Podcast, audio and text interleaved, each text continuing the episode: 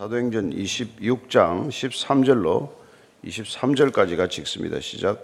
왕이여 정오가 되어 길에서 보니 하늘로부터 해보다 더 밝은 빛이 나와 내 동행들을 둘러 비추는지라. 우리가 다 땅에 엎드러짐에 내가 소리를 들으니 히브리 말로 이르되 사울아 사울아 내가 어찌하여 나를 박해하느냐? 가시채를 뒷받칠하기가 내게 고생이니라. 내가 대답하되 주님 누구시니까? 주께서 이르시되 나는 내가 박해하는 예수라. 일어나 너의 발로 서라 내가 내게 나타난 것은 곧 내가 나를 본 일과 장차 내가 내게 나타날 일에 너로 종과 증인을 삼으려 함이니 이스라엘과 이방인들에게서 내가 너를 구원하여 그들에게 보내어 그 눈을 뜨게 하여 어둠에서 빛으로 사탄의 권세에서 하나님께로 돌아오게 하고 죄 사함과 나를 믿어 거룩하게 된 무리 가운데서 기업을 얻게 하리라 하더이다. 아그리파 왕이여 그러므로 하늘에서 보이신 것을 내가 거스르지 아니하고 먼저 다메섹과 예루살렘에 있는 사람과 유대 온 땅과 이방인에게까지 회개하고 하나님께로 돌아와서 회개에 합당한 일을 하라 전함으로 유대인들이 성전에서 나를 잡아 죽이고자 하였으나 하나님의 도우심을 받아 내가 오늘까지 서서 높고 낮은 사람 앞에서 증언하는 것은 선지자들과 모세가 반드시 되리라고 말한 것밖에 없으니 곧 그리스도가 고난을 받으실 것과 죽은 자 가운데서 먼저 다시 살아나사 이스라엘과 이방인들에게 빛을 전하시리라 하미니이다 하니라 아멘. 어, 우리는 우리의 행위로 구원받을 만한 것이 하나도 없다는 것을 잘 압니다. 그렇습니다. 행위로 구원받지 않지요. 은혜로 구원받는 것입니다. 일방적으로 하나님께서 구원을 베푸신 것이죠. 그러나 우리가 구원을 받으면 구원에 합당한 삶을 살게 된다는 것입니다. 구원을 받고도 뭐 구원과 관심이 없거나 상관없는 사람과 동일하게 살 수는 없다는 것이죠. 따라서 우리의 행위가 우리를 구원에 이르게 하진 않지만 구원받은 사람의 행위, 삶의 일상의 행위는 어, 달라지게 마련이라는 것이죠. 오늘 사도 바울은 그 행위가 어떻게 달라져야 하는가? 하나님께서 우리를 구원하셨을 때 그 구원받은 자의 삶은 어떤 모습이어야 하는지를 오늘 이 팔레스타인의 모든 지도자들 앞에서 공개적으로 증언하는 것이죠. 13절입니다. 시작. 왕이여 정오가 되어 길에서 보니 하늘로부터 해보다 더 밝은 빛이 나와 내 동행들을 둘러 비추는지라. 사도 바울에게는 뭐 너무나도 분명한 회심의 자리가 있어요. 너무나 어, 뚜렷한 명백한 증인의 장소가 있다는 것입니다. 물론 담에색 도상이죠. 그는 얼마나 열심이었든지 남다른 열심을 가지고 담에색까지 해외로까지 그리스도인들을 체포하러 간 것이죠. 가다가 정오가 되어서 그는 이 길에서 하늘에 있는 태양보다 더 밝은 빛을 보게 됩니다. 뭐 지금이야 인공적으로 더 밝은 빛을 만들어낼 수 있을지 모르지만 여러분 그 당시에 한번 생각해 보세요. 태양이라는 건 가장 밝은 빛을 말하지 않습니까? 근데 태양보다 더 밝은 빛, 그것도 중천, 해가 하늘 정 한가운데 떠 있을 때 가장 강렬한 햇빛보다도 더 밝은 빛이었다는 것을 증언하고 있습니다. 예. 근데 여기 보면 정오, 정오에 왜 그가 이 길을 갔냐 여러분 한번 생각해 보셨습니까? 여러분 중동 땅에는 정오에 아무도 안 다닙니다. 그는 아침에 좀뭐 서늘할 때나 낮에 해가 해질 무렵에 다니지 한낮에 사람 다니지 않아요. 다닐 수도 없습니다. 근데 그가 얼마나 극성 맞았든지, 얼마나 열심히였든지, 얼마나 마음이 조급했든지, 그 시간에를 이렇게 달려가고 있는 거예요. 여러분, 그 시간은 뭐, 우리가 지금, 지금도 뭐 40도니 50도니 이렇게 오르내리는데, 얼마나 덥겠어요. 그 정도로 그가 열심히였고, 어쩌면 그 안에 분노가 충천했고, 예, 그리스도인들에 대한 분노, 그게 얼마나 지극하고 극심하면은 이렇게 줄다름쳐서 가냐는 말이죠. 한참 쉬어가도 쉬어가야 할 시간이고 그럴 때인데. 그래서 그 어쨌거나 가다가 그 이제 그 더 밝은 빛을 보게 된 거예요. 여러분. 그러니까 우리가 하나님 앞에 우리가 뭐 나중에 이게 어떤 빛 앞에 설지 우리가 한번 그려보시기 바랍니다. 그 빛을 볼 수 없는 빛 앞에 서게 될 것이다. 예. 태양과도 비교할 수 없는 그 빛 앞에 우리가 눈을 어떻게, 뜰수 있겠어요? 그런 빛, 그에게 임한 것입니다. 14절의 시작. 우리가 다 땅에 엎드러지면 내가 소리를 들으니 히브리 말로 이르되 사울아 사울아 내가 어찌하여 나를 박해하느냐 가시채를 뒷발질하기가 내게 고상 고생이니라. 땅에 엎드려졌다는 건 이게 나둥거려졌다는 거예요. 뭐 내가 뭐 넘어지려고 넘어진 게 아니라 그냥 그냥 벌러덩 나가 자빠지듯이 그렇게 널브러, 널브러진 거죠. 예. 그러더니 이제 히브리 말로 알아들을 수 있는 말로 사오라 사오라 이름을 불렀습니다. 내가 어찌하여 나를 박해하느냐 가시채를 뒷발질하기가 내게 고생이. 여러분 한번 이거 한번 상상해 보시겠습니까? 한번 정말 그 해보다 더 밝은 빛에서 나는 소리, 빛에서 무슨 누군가를 보진 못했을 거예요. 근데 거기서 소리가 들렸는데 사오라 사오라 왜 내가 나를 박해하느냐.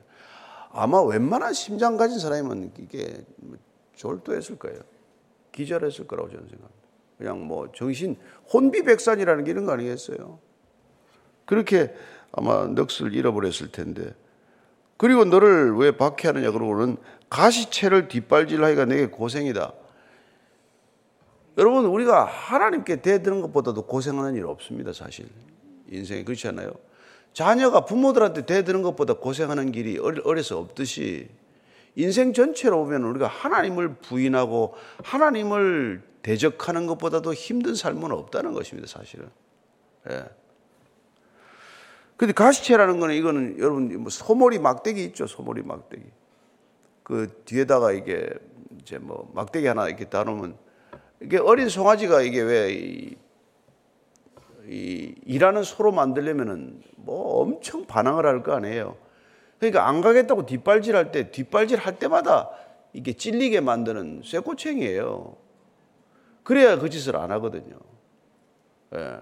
그걸 이제 달아놓는 걸 이제 뭐 이렇게 막대기를 갖다가 이게 말하는데 이 같은 단어가 이 가시체라는 단어가 이, 이걸 그 사도 바울이 보면은 고린도전서 15장인가 가면은 사망아 너의 쏘는 것이 어디 있느냐 할 때 그 쏘는 것하고 같은 단어예요. 예. 죽음이 우리를 그렇게 뭐 쏘아대듯이 찔러대듯이 예. 그렇게 찔러댄다는 거죠. 그너 나를 대적하느라고 고생이 많다 이 말이에요. 지금 예수님께서 예. 그래서 15절입니다. 시작. 내가 대답하되 주님 누구시니까? 주께서 이르시되 나는 내가 박해하는 예수라. 뭐 직감적이죠. 직감적이지 않겠습니까? 바울이 늘 그래도 어찌됐건 어떤 하나님이건 늘 하나님을 묵상하는 사람을 살았기 때문에 그는 자기 인생 동안 이렇게 강렬한 어떤 이런 임재에 사로잡히는 순간 아 이분이 주님이시구나 이건 알았을 거란 말이에요. 근데 주님 어떤 주님입니까? 그랬더니 내가 박해하는 예수라. 내가 박해하는 예수라. 이건 이 사도 바울의 그 존재를 파산시키는 선언이에요. 인생 전체를 파산케 하는 한마디란 말이에요. 내가 박해하는 예수다. 여러분 이게 정말 하나님 이런 하나님을 만나면 정말 아마 예, 더 이상 뭐 얘기할 거 없을 거예요. 내가 박해하는 예수다. 지금까지 바울이 살아오면서 그는 단 한 번도 저는 게으르지 않았다고 생각해요.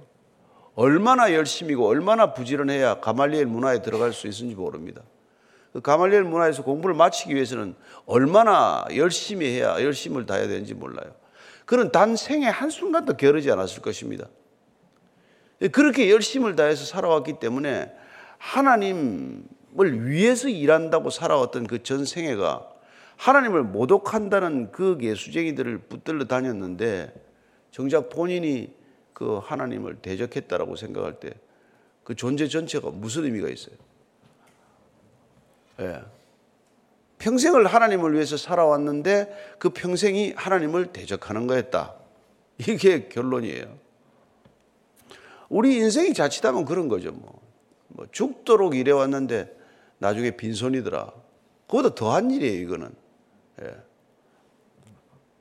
왜냐하면 내가 그걸 위해서 살아왔다고 하는 것이 내 삶의 모든 명분이요, 목적이고 내 삶의 모든 이유인데, 그게 처음부터 잘못됐다, 빗나갔다 이거란 말이에요. 비유를 들어보면 뭐 이런 걸지 몰라요. 예, 누가 인생의 답이 도봉산이라고 그래서 죽을 힘을 다해서 도봉산 올라갔더니 산곡대에 올라서 야호 하려는 순간 아니야 도봉산이 아니고 북한산이래. 근데 다시 내려가서 다시 또 올라가대. 산 밑에서 노는 게 나아요. 괜히 잘못 올라갔다 가보니까 아니네. 그 여러분 사람들이 다 살아가는 거예요. 돈인가? 그 죽도록 돈을 모아봐도 돈이 아니래 나중에. 마찬가지죠. 자, 16절입니다. 시작. 일어나 너의 발로 서라.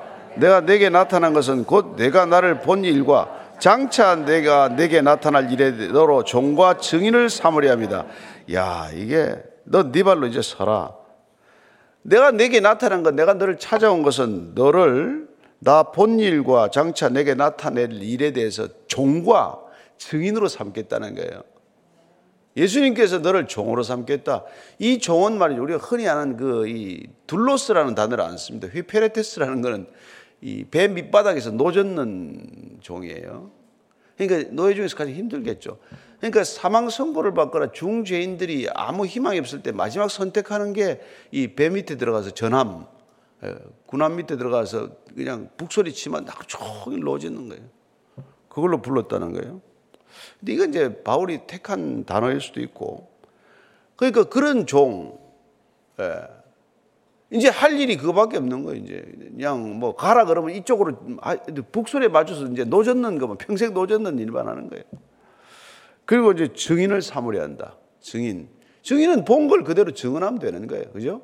증인은 뭐 어렵진 않아요. 그래도 이게 뭐 노예로 살건 증인으로 살건 갈등은 없어야 돼. 하라는 것만 하든. 우리는 왜 이겁니까 때문에 고민해. 뭐 모든 인생 고민. 왜, 왜 내가 이거 해야 됩니까? 그냥 감독이 하라 그래서 하는 거예요. 대사 준 대로 읽으면 돼. 왜 이런 대사를 읽어야 되는 거? 안 하든지 하든지 둘 중에 하나요. 너 뭐 가다가 여기 저, 저 수건 땅에 한번 떨어뜨리고 너는 퇴장이다 그러면 수건만 하나 땅에 치고 나가면 돼. 수건 들고 이걸 이 아까운 걸 왜 땅에 떨어뜨립니까? 이 수건 내가 가지면 안 됩니까? 이 수건 가지고 내가 좀 할 일이 많은데 이러면 안 된다. 그걸 땅에 버리라 하면 버리고 가면 되는 거예요. 인생은 그 정도 시간밖에 안 되는 거예요. 긴 거 아닙니다, 여러분. 짧은 한 시간에. 그러니까 뭐 많이 하겠다고 하는 것도 사실은 그 욕심이요. 그 열심도 나의 열심이란 말이에요. 하나님의 열심과 상관이 없는 열심일 수 있다는 거죠. 그래서 이제 17, 18절의 시작. 이스라엘과 이방인들에게서 내가 너를 구원하여 그들에게 보내어 그 눈을 뜨게 하여 어둠에서 빛으로 사탄의 권세에서 하나님께로 돌아오게 하고 죄 사함과 나를 믿어 거룩하게 된 무리 가운데서 기업을 얻게 하리라 하더이다. 야, 이게 말이죠. 여기서 구원은 또 좀 특별한 단어를 써요. 이스라엘과 이방인들에게서 내가 너를 구원한다고 할 때 이건 뽑아내다라는 뜻이 우선이에요, 우선. 뽑아내다, 가려내다, 선택하다는 거예요. 그래서 지금 하나님께서 주님께 찾아와서 내가 너를 유대인에게서도 뽑아내는 것이고 이방인들에게서도 뽑아내는 거예요. 이 사람은 로마 시민권도 가졌고 이스라엘에서 유대인으로 이렇게 자라난 사람이에요. 두 세계에 다 속해 있는 것과 마찬가지지만 그 두 세계로부터 다 뽑아내듯이 나무 뿌리를 뽑아내지 뽑아낸단 말이에요. 뽑아내어서 그래가지고 나를 그게 구원이란 말이에요. 구원해서 그건 내가 너를 구출해서 그래서 내가 다시 그들에게 내가 너를 보내겠다는 거예요. 다시 보내겠다. 이게 여러분 우리가 교회가 그거래. 교회란 건 이런 거예요. 교회는 세상에 속하지 않고 세상에서 불러내어서 다시 세상으로 보내는 거란 말이에요. 다시 보내기 위해서 일단 불러내야 돼. 그래서 여러분 우리가 예수 믿는 건 일단 불러내는 거요. 그 불러낸 사람들의 이름이 교회란 말이에요. 세상에서 불러낸 사람, 이게 교회 이름이에요. 교회 뜻이에요. 알겠어요? 교회 뭡니까? 건물도 아니요.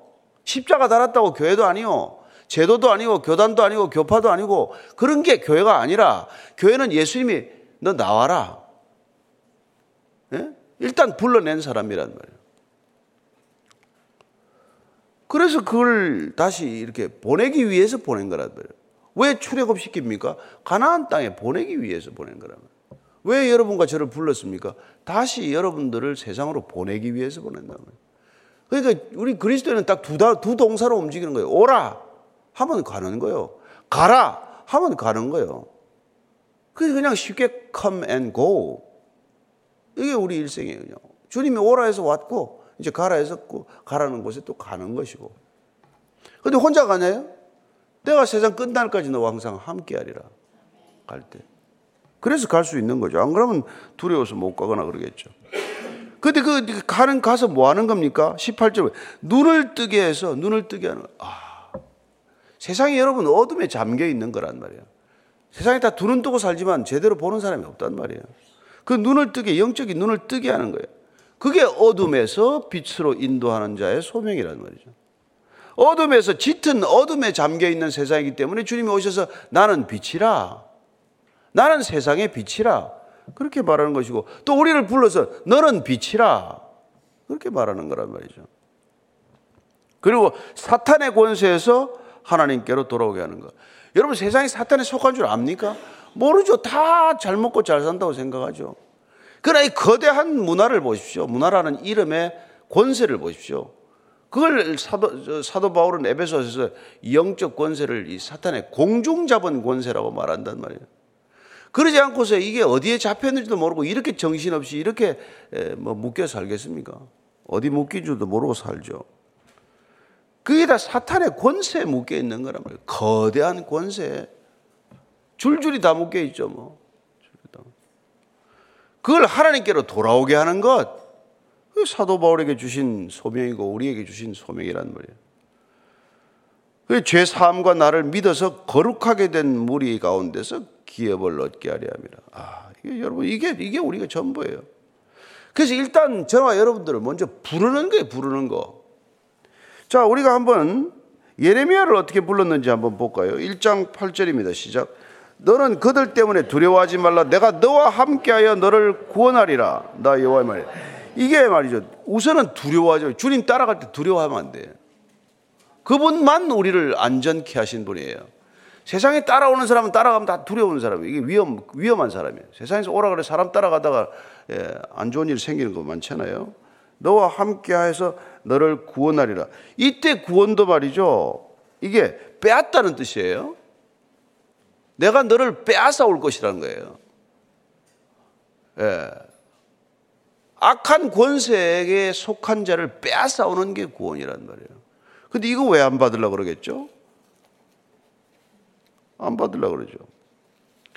이사야를 부를 때도 이사야 그걸 불러 가지고 뭐 이사야 42장 6절 7절이에요. 시작. 나 여호와가 의로 너를 불렀은즉 내가 네 손을 잡아 너를 보호하며 너를 세워 백성의 언약과 이방의 빛이 되게 하리니 네가 눈먼 자들의 눈을 밝히며 갇힌 자를 감옥에서 이끌어내며 흑암에 앉은 자를 감방에서 나오게 하리라.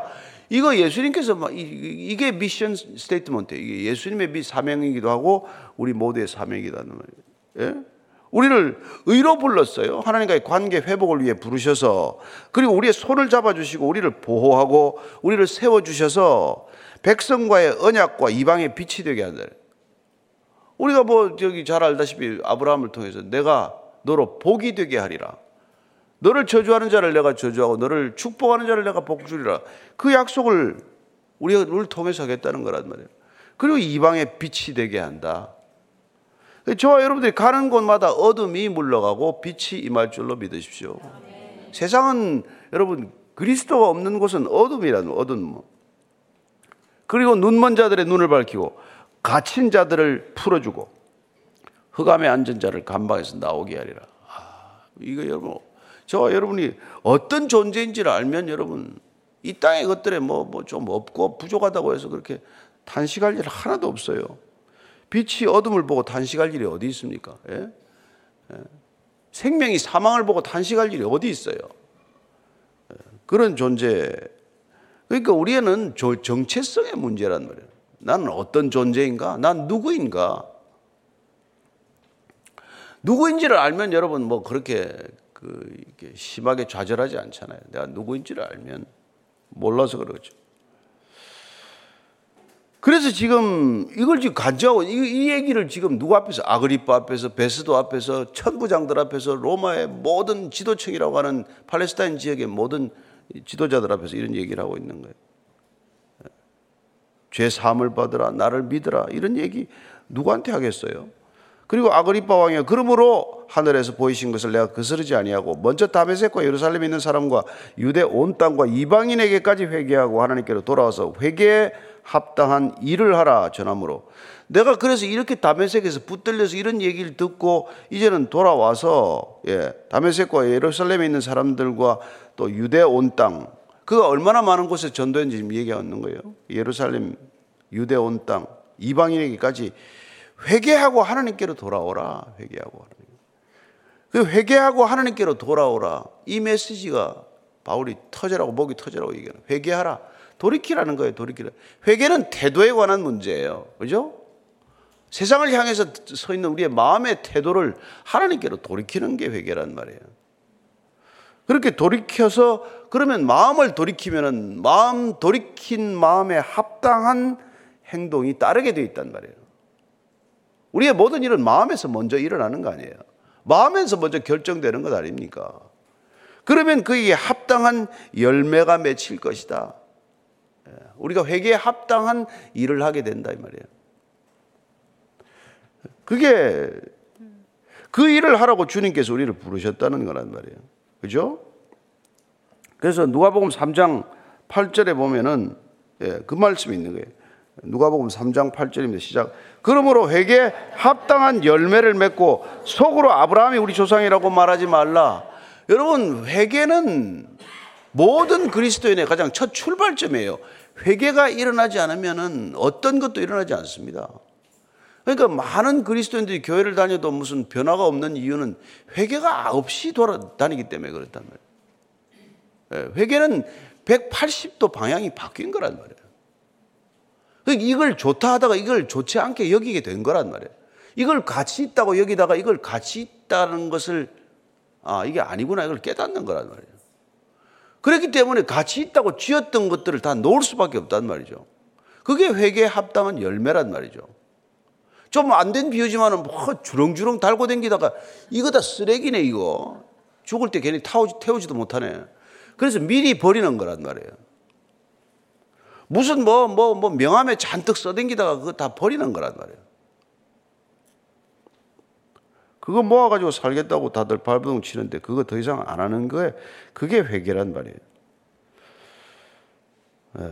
그래서 21절 이하를 읽고 정리해 보십시다. 시작. 유대인들이 성전에서 나를 잡아 죽이고자 했으나 하나님의 도우심을 받아 내가 오늘까지 서서 높고 낮은 사람 앞에서 증언하는 것은 선지자들과 모세가 반드시 되리라고 말한 것밖에 없으니 곧 그리스도가 고난을 받으실 것과 죽은 자 가운데서 먼저 다시 살아나사 이스라엘과 이방인들에게 빛을 전하시리라 하미니다 하니라. 이렇게 회개에 합당한 일을 하라고 했더니 나를 잡아 죽이겠다고 여기까지 데리고 왔다 이 말이죠. 당신들이 살아가는 삶의 총체적인 가치가 아무 쓸모없는 거라고 말했기 때문에 그런 거란 말이에요.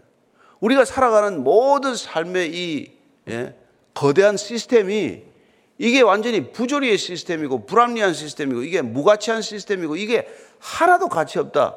이렇게 얘기하면 맞아 죽죠. 그걸 평생 가치 있다고 살아오는 사람들한테 제, 제, 제명에 살겠습니까?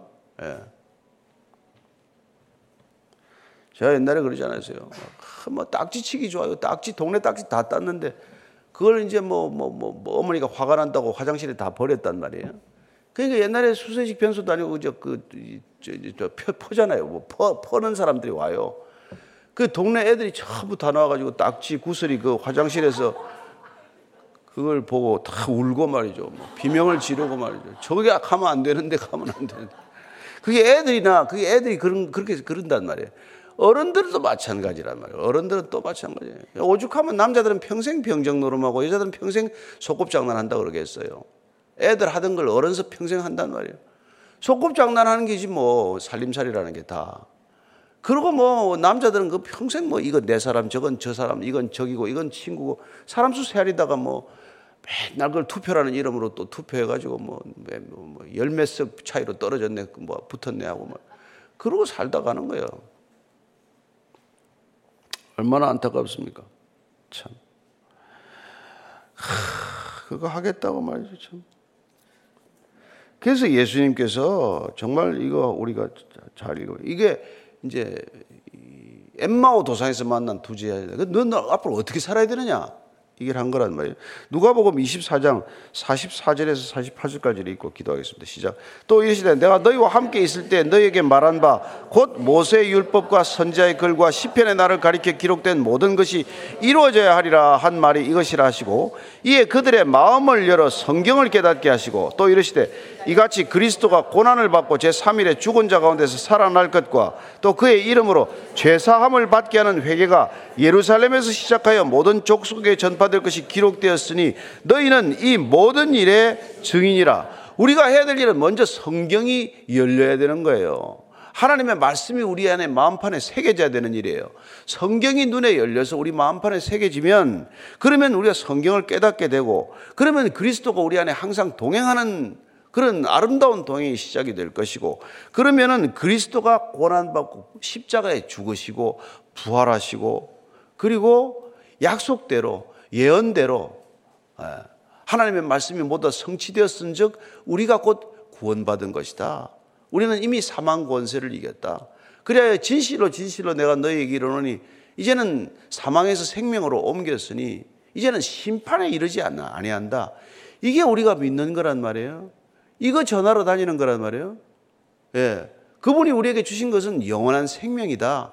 이 생명을 받으면 영원하지 않은 것들에 대한 집착과 욕심과 탐욕이 사라지게 되어 있단 말이에요. 그게 구원받은 거란 말이에요. 그게 진리 안에서 자유하는 삶인 줄로 믿으십시오. 그렇게 살아가는 삶은 저절로 그리스도의 사랑으로 서로 사랑하게 될 줄로 믿으십시오.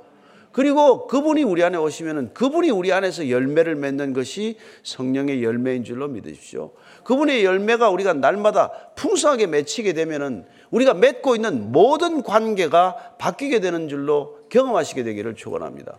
그래서 구원받은 사람은 인간 수평적 관계에 관계 맺는 방식이 바뀌고 수직적인 관계가 달라졌더니 모든 인간 관계가 달라졌습니다. 그래서 평, 화평케 하는 자가 되었습니다. 여러분, 오늘 여러분들이 trouble maker가 아니라 peace maker로 살아가는 하루가 되기를 축원합니다.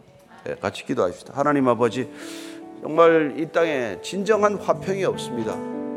그저 국가 간의 화평, 국가 간의 평화라는 것도 그야말로 두려움의 밸런스요. 무력의 밸런스일 뿐이지 진정한 평화가 어디 있습니까? 하나님 이 땅에 주님께서 이 땅에 오셔서 우리를 화평케 하는 자로 만드셨고 부르셨고 또 보내셨사오니 하나님 우리가 어디를 가든지 문제를 일으키는 사람이 아니라 화평케 하는 자로 오늘 하루 살게 해 주옵소서. 아침에 거둔 만나의 양식, 이 아름다운 평안의 양식을 누군가에게 전하는 하루 되게 하여 주시옵소서.